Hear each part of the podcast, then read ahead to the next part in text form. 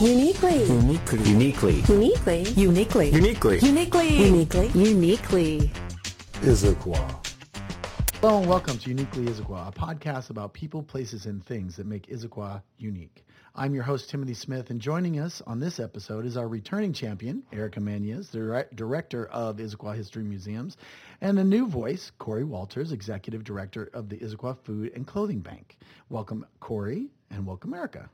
Thank you. Mm-hmm. Thank you. Eric, I think we'll start off with you to explain the premise of this specific podcast and why we have been joined by the director of the History Museums and the director of the Issaquah Food and Clothing Bank together in this one podcast. Well, uh, we kind of traced the beginnings of this back to a project that we set up through 4Culture.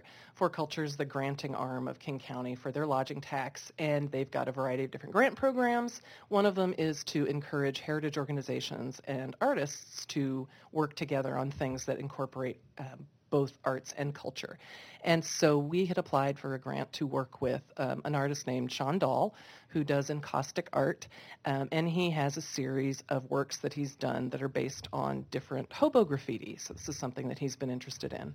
So Issaquah. Quick question. Yes, yes. What's the kind of art? Encaustic, What's which is uh, it's wax-based art. Oh, okay. So it's there are a couple different ways to do it, but it's uh, the way he does it. It's um, kind of a thick paint kind of consistency Okay. that he works with. So Okay. um, it's really interesting stuff. It's Yeah. all kind of beeswax based, Okay. back, beeswax based. Yeah, sorry, I just Um, had never heard that term. Yeah, yeah. So, um, so he had this series of works based on hobo graffiti, and so we received funding from 4Culture and from the Issaquah Arts Foundation to create both an exhibit and then also a program that kind of talked about some of the different themes. So, since Issaquah did have a, um, a population of hobos um, during the times that hobos were around, we decided this would be um, a fun way to kind of examine the history of hobos in the community and then also to kind of contrast that with the contemporary challenges of homelessness in the community because um, I think that it's well fairly well known that Issaquah has a growing population of people without homes in it. Um, and Corey will talk more to that. But uh, so we received funding and installed the exhibit. And uh, one of the things that we talked about at the opening were the art itself and the inspiration for it. Um, and then also sort of the history of hobos in general and then hobos in Issaquah. So hobo graffiti, I think, is something most people are familiar with, but it's a series of different signs and symbols that hobos developed in order to uh, keep each other informed and help keep each other safe as they're navigating this world where they're traveling on trains and they don't have a lot of support or um, uh, or comforts. So uh, they depended a lot on um, asking people for food or finding work or that kind of thing. And so hobo graffiti developed because it was something that helped them um, navigate kind of the challenges of their life. So is their own language, basically. Kind of, yeah. yeah, in Yeah. Mm. And a lot of the signs and symbols varied depending on what part of the country you were in. Um, so, so, and it's a, it's a really interesting code. So, and that it also taps in a little bit the, the fascination that we have with hobo graffiti um, and hobos in general kind of taps into our, um, our public uh, fascination with uh, hobos, this sort of romantic idea of being out on the rails, you know, you don't Free have any possessions, you're a free spirit. And so uh, some of the, uh, the research that we did for this seemed to sort of echo that. Uh, we had some oral history and memory book memories that people had offered where they talked about how they remembered the hobo camp that was here in Issaquah. Maybe they walked past them on their way to school, and there were references to them as the Knights of the Open Road, and it was very much this sort of romantic feel. Mm-hmm. And so I realized when I started doing research on actual hobos, the time period we'd gathered this information from was the people we talked to were all kids at that time period. Oh, And so they had a very different perception of hobos. There mm-hmm. was sort of a romance and a mystique. And as we started looking at the real history of hobos in America, of course, it was not as romantic at all as what we what we assume. And there was a really great quote that I found that said, "For every mile of beautiful scenery and warm sunshine, there are hundreds of miles of cold, dark nights, no food, and no one to care whether I live or die." And uh, so, as we started sort of unraveling some of these um, kind of legends or fables of of the hobo life, um, it became clear that being a hobo is actually really dangerous, particularly if you were female or a minority. Oh yeah. Um, you were constantly trying to hide from um, what were called railroad bulls, and their job was to make sure nobody was hopping on and off the train. Um, and there was what I, one, one source referred to as a, quote, strong tradition of violence among railroad bulls. So um, it was not uncommon to get uh, run off a train, perhaps shot at, and then, of course, riding the rails has a whole set of its own dangers of just slipping and falling and losing a limb or ending up in Right. a train. And, you know, I mean, not, not, uh, not, not your first choice for a vacation away from No, home. No, you're think. not not taking the family and go. Let's have the hobo experience. Right, yeah. um, and so once we'd sort of pulled this apart and looked at the full experience, it looked a lot more like what contemporary homelessness looks like than it did something romantic. Um, so as we were developing this whole idea, um, I had gotten in touch with Corey because I felt like this was something that was really connected. We were talking about similar similar people separated, you know, by 75 years or so, and just a difference in in life ways. So When you looked at when you did the research, was was the hobo, um, the traveling the hobo, were they were they just nomads moving from place to place, or were they actually looking for work? They were mostly looking for work. So the first migrant laborers really in the United States were hobos. Um, so there began the the term was coined in the late 1860s, um, and the first hobos were really men returning from uh, the Civil War, um, and this was the first time that that the trains could be used informally as transportation. Um, so they were trying to get home. And then later, as westward expansion happened and the railroads expanded farther west, there were more jobs and also more means of getting there. So this is where we start seeing people traveling long distances to get from a place that had work to another place that had work. Oh, okay, yeah. Yeah, and during the Depression, also, aside from just going from place to place looking for work, mm-hmm. there were also a lot of young people um, in their late teens, early 20s who were maybe living at home and their parents had gotten to the point where they could no longer support them. And so mm-hmm. they basically said, you know, Hit you need road. to you need to hit the road Yeah. and you know mm-hmm. So the hobos in Issaquah were they main? Did they come here mainly for mining, maybe, or something like that, or No, most of the hobos, I think, uh, were passing through the area a little bit later. So a lot of it was looking for work, looking for food. Again, during the Depression, um, the town marshal here actually would let vagrants stay overnight in the jail if there weren't anybody else there. Oh. Um, so we don't know a whole lot about the hobos mm-hmm. as individuals. Mm-hmm. Anybody who's transient from place to place and mm-hmm. doesn't have a lot of interaction with, you know, legal systems and land purchases and that kind of thing, it's pretty easy for them to slip under the radar of the historical record. Right, right. And so, like you were saying, when you when you did all this research, you kind of saw you demystified it, didn't ro- de-romanced it, Mm-hmm. and kind of saw the connection to where we were to our homeless issue today, Mm-hmm. right? So, and that's where Corey kind of comes in, right? Yeah. So I was asked to come and speak about maybe the realities of what it looks like today to live without a house and to I often get asked to speak about demystifying the myths of homelessness. Like there's a lot of myths um, that it's all males that it's un- people who are uneducated people who um, are maybe lazy or intentionally unemployed people who are drug addicts or mentally ill. Um, there's a myth that people who live outside or live without homes are choosing to live there because Because they want to live under the stars, because right? They want like to. Yeah, yeah. Um, which kind of matches some of the myths about hobo life, Mm-hmm. like, and um, but the realities are a lot of our homeless people are people who are educated who maybe have worked and are just currently Mm-hmm. unemployed or maybe they even are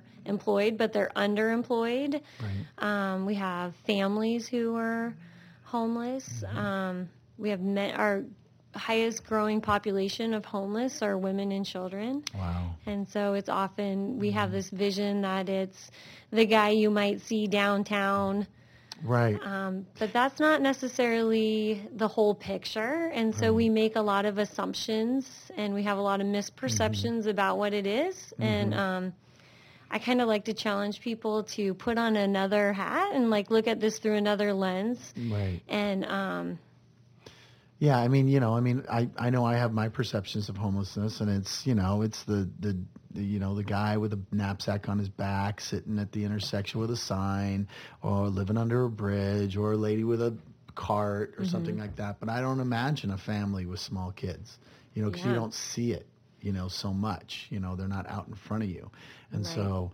yeah, it's good. You know, it's it's interesting to to know that that's a bigger and bigger percentage of the homeless people are, are women with, with, with kids and stuff like that. And it's, you know, the, I guess, I guess my question is, is like, we don't see it. So how do we know, how do, how do we connect to that as, as people and, and do something about it or, or, or, you know, get that word out, I guess. That's a really hard part. Yeah. There's know? no like cookie cutter perfect answer. Mm-hmm. I think um, one thing I say is, you know, often look around you and look at your social network and the Mm-hmm. people you connect with every day and think about all of their individual stories that got them to that place. Mm-hmm. Um, and then when you look at our families who are living without roofs over their heads or individuals without roofs over their head, they have just as many different stories as to why they're where they're at as you, you know, your friends Right. have different stories, how they ended up where they're at. And so people end up in that situation for a lot of reasons. Mm-hmm. Um, it could be mental health and not having an ability to get into a program that they need or drug addiction and lack of inpatient care or treatment Mm-hmm. facilities. But it often can be domestic violence. Right. It can be um, a loss of a job. It can be a health issue. Mm-hmm. And, um, you know, we have families who have had a major medical issue Right. that has caused them to tap into their, you know, the minimal resources that they had. yeah, right? they they um li- they use all of their retirement funds and Mm-hmm. they sell the, everything they own to like help their family get past this Right. ailment. And then what do they have? Mm-hmm. And so homelessness might be the pe- it, is the people that you see on the streets, Mm-hmm. but we have a huge population that are couch surfing, Right. that are you know have multi families in one house. Mm-hmm. Um, people living in their cars, and those are the harder ones to see. And um, I guess the best way to reach out and and get connected with the need and what's Mm-hmm. really going on is to really humanize the issue. Yeah. So, like, let's look at each of these people that we see and hear mm-hmm. about and understand their story. Mm-hmm. Because if we treat them with that, if we do, you know, if we romanticize mm-hmm. somebody's lifestyle or make assumptions like we have about the hobo life, then we're missing like what r- the realities of today are and why people are there and what their stories are and who they are. Right. And, you know, especially in Issaquah, um, I think there's a perception that, well, you know, they camp up in the hills and then they come down during the day. What a great life. They're camp, you know, they're camping homeless. You know, they're not, they're not under threat of, you know, in downtown Seattle where it might be a little more dangerous. You know, you know what I mean? I think there's that, there's a slight perception that, that that's the homeless that live here. You mm-hmm. know, it's not the mom who lost her job and is now in a car with her two kids because she was living pay, pay, paycheck to paycheck, or or like you said, somebody who who are family who was living paycheck to paycheck and there was Ill, illness, and just like you said. And I think in a lot of ways, and this is I'm just kind of spouting my personal experience, is that is that when you see someone, you have your personal biases immediately exposed. You know, it's like get a job. Oh, you wrote a nice sign. You know, it's just all these terrible things that come to your head because you don't want to deal with it as a society, as a person. You want to move beyond it. I you- was thinking you know? something really similar, actually, Mhm. as Corey was talking about how we, and we see this. I- I think it's interesting in some ways. Of course, Corey's much more kind of boots on the ground with this, Mm-hmm. but part of both of our jobs is to get people to look at individual lives and understand, you know, Mm-hmm. how detailed and how different that can be. But I feel like when there's an overwhelming problem, we do we try to simplify it. We put a lot of assumptions together so that we can explain it away and make it not our problem. Mm-hmm. So we have this story that we come up with, and I'm familiar with some of the ones that you're talking about Mm-hmm. too. The one that I hear a lot, or kind of feel a lot. It's Right. Mm-hmm. sometimes they aren't completely articulated, but this idea that that the homeless problem in Issaquah is from somewhere else. That these are Mm-hmm. not actually Issaquahans that are homeless. These are people from outside the community, and that was one of the things that Mm-hmm. uh, that Corey tackled at the presentation. That a lot of these people are are here. They've been here all their lives. They've grown up here, Right. so there there are homeless. Yeah. And people, and you know, and people don't, especially, I- you know, I think people don't want to think that. They, they don't want to think, well, Issaquah isn't a homeless problem. We have homeless people coming here. That's Mm-hmm. our homeless problem, Yeah. right? Um, yeah, the truth is, a lot of the kids that we see on the street and a lot of the people who come from the hills have roots here.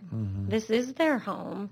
And um, I think that people might be uncomfortable with that for a variety of reasons. And I, I mean, in some ways, I can kind of understand that. There's a fear, like, there might be a deeper layer of fear if that can happen to somebody else, this might be something that could happen to me. True. And so we're going to keep that at an arm distance. And we create this us and them kind of thing. Yeah. And um, Like Erica tr- was saying, a narrative. That makes you feel comfortable Yeah. with the situation that, that this person's sitting here on the street corner. yeah, and a lot of times the homelessness that we see Mm-hmm.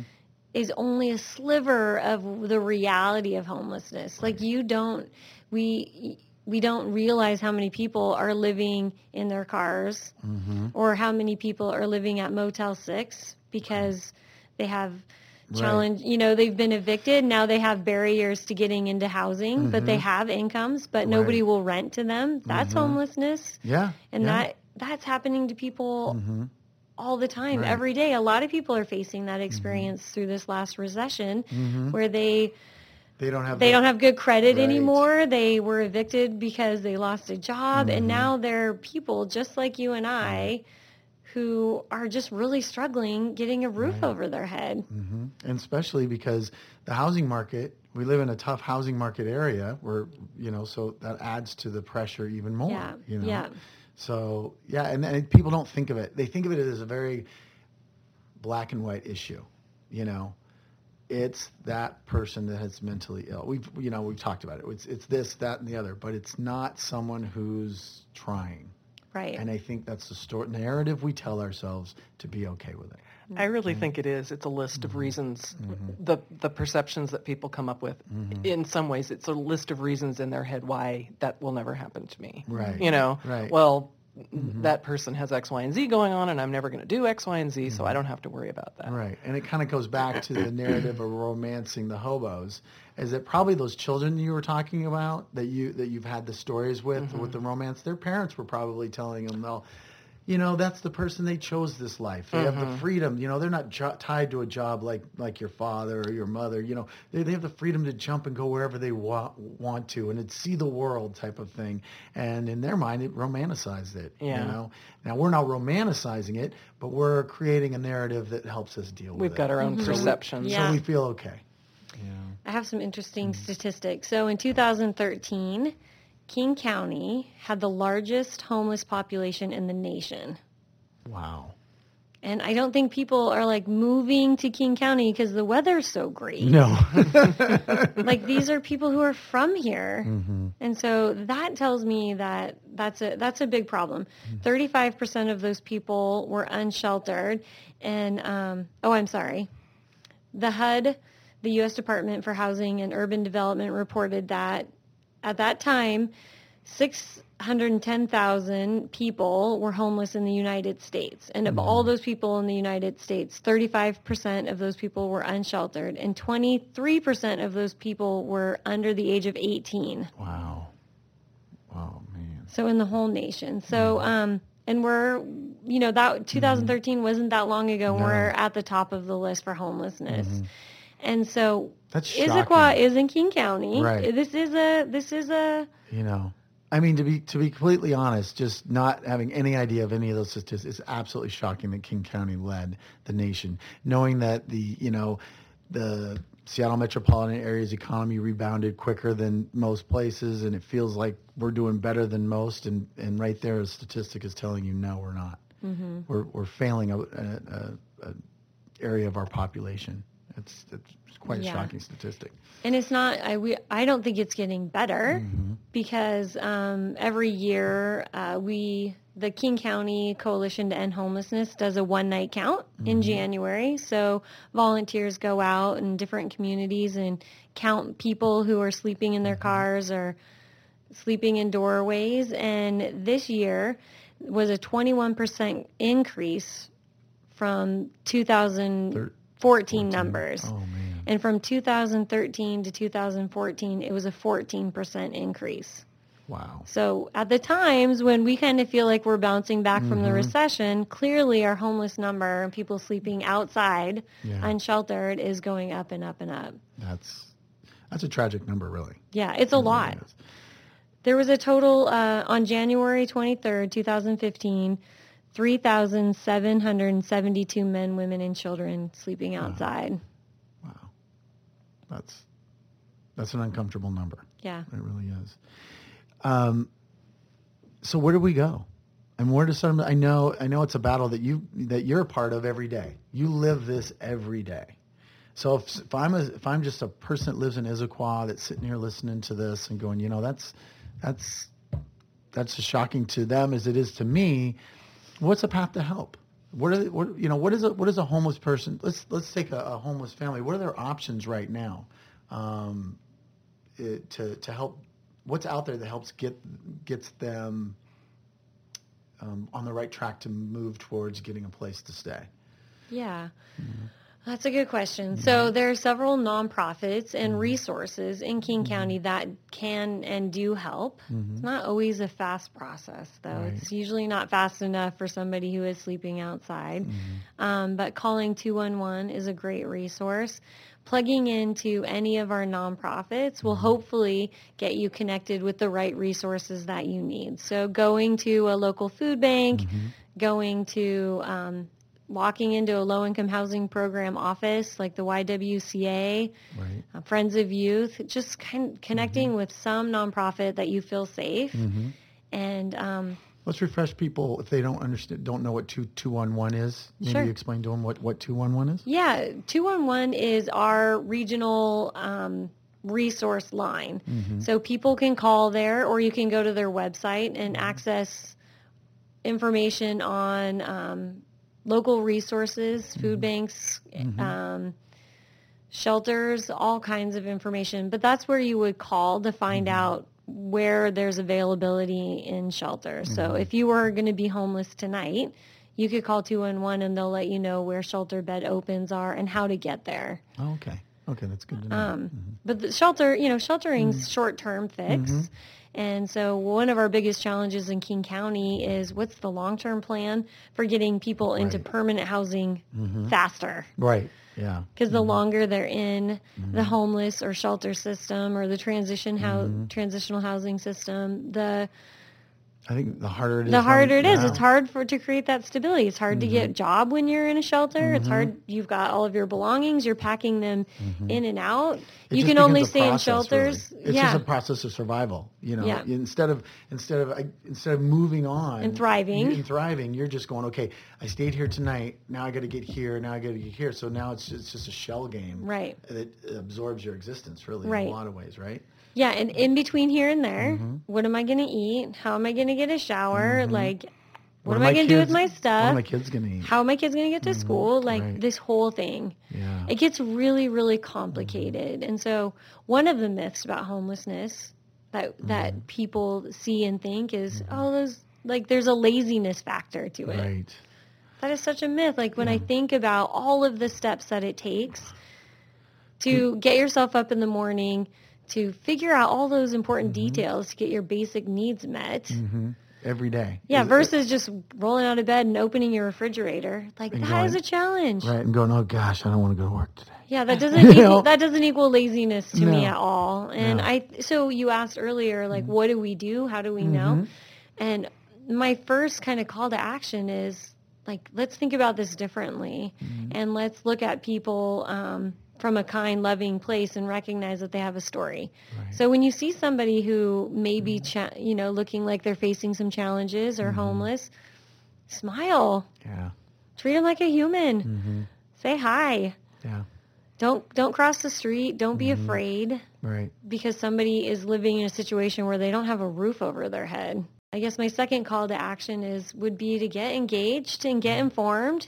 Mhm. There are some great Facebook pages out there, some great nonprofits that have a lot of really good information about homelessness, and you can Mhm. volunteer and donate and um, share your time and resources. If they want to get involved locally, what would they do? What would they do here in Issaquah? Well, um, contacting the Issaquah Food and Clothing Bank, Mhm. checking out our new awesome website would be a great Mhm. place to start.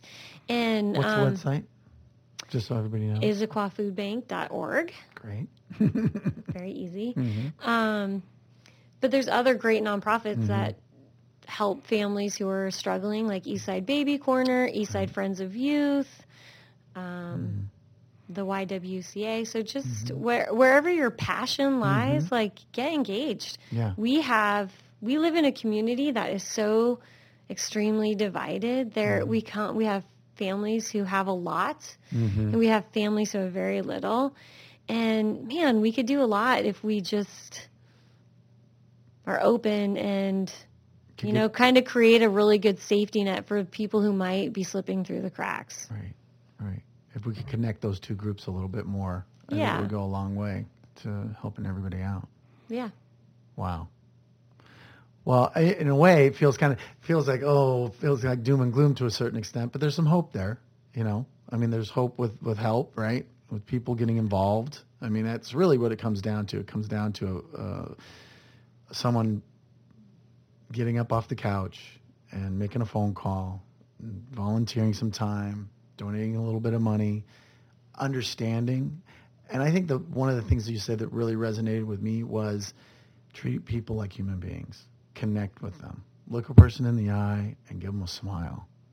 You know, I- think that one of the most powerful things that Corey talked about Mhm. at the, the opening of the exhibit, which was incredible. I mean, we had almost 60 people there, so the room was completely packed. Kind of the call to action that Corey made at that Mhm. time was question your perceptions. And that's something that's so easy to do. You don't even have to leave your couch yeah, you know, or the front seat of your car, which is Mhm. where a lot of our perceptions of um, people without homes are created. true. So, and I, I think that the people who were there that day left feeling uh, hopeful and engaged and really ready to question their perceptions. I think uh, one of the things that was so amazing about the opening is just that there were so many people coming from so many different um, angles of the conversation who got together in one place. And there was really a lot of passion in the room, and it was really very exciting. And I, I got the sense that, that people left that day with, uh, with the intention of for starters, at least questioning their assumptions. And we had a lot of people asking for additional information afterwards too. So that was good. That's really good. I, and hopefully, if, if people listen to this podcast, we can leave them with that same thing. Yeah. Question your perceptions. That is a great term. Challenge Mhm. yourself. To, you know, to move to action. That's that's really good. A lot of great information has been given today. We've heard, heard some historical stuff about hobos in Issaquah, and um, what how, what what's the um, what's the dates on the on the exhibit at the Historical Museum, Erica? The op- uh, the exhibit is going to be open through September 15th, and it's open whenever the depot is. So that's uh, Friday, Saturday, and Sunday, 11 to 3. hmm And the name of the exhibit again is? Uh, Hobos and Homelessness and the Arts by Sean Dahl. Okay. And then Corey, if someone hears this and gets a call to action and, and wants to, to to do something and change their perceptions, what what's the best way to do that? Um, they can call Issaquah Food and Clothing Bank, or I highly recommend checking out our new website at issaquahfoodbank.org. Mm-hmm. And all of our information is on there, That's great. And the phone number for the clothing bank? 425-392-4123. That's great. Well, thank you very much for both of you guys coming in today. It uh, gave me a lot of food thought. Uh, maybe it'll give me a uh, cause, a call, call to action. I'll definitely take this information home to my home and talk to my kids and my wife and my family about it. I would like to thank you both for joining us today and sharing this information with the Issaquah community. Um, we'll see you next time on Uniquely Issaquah. Stay unique.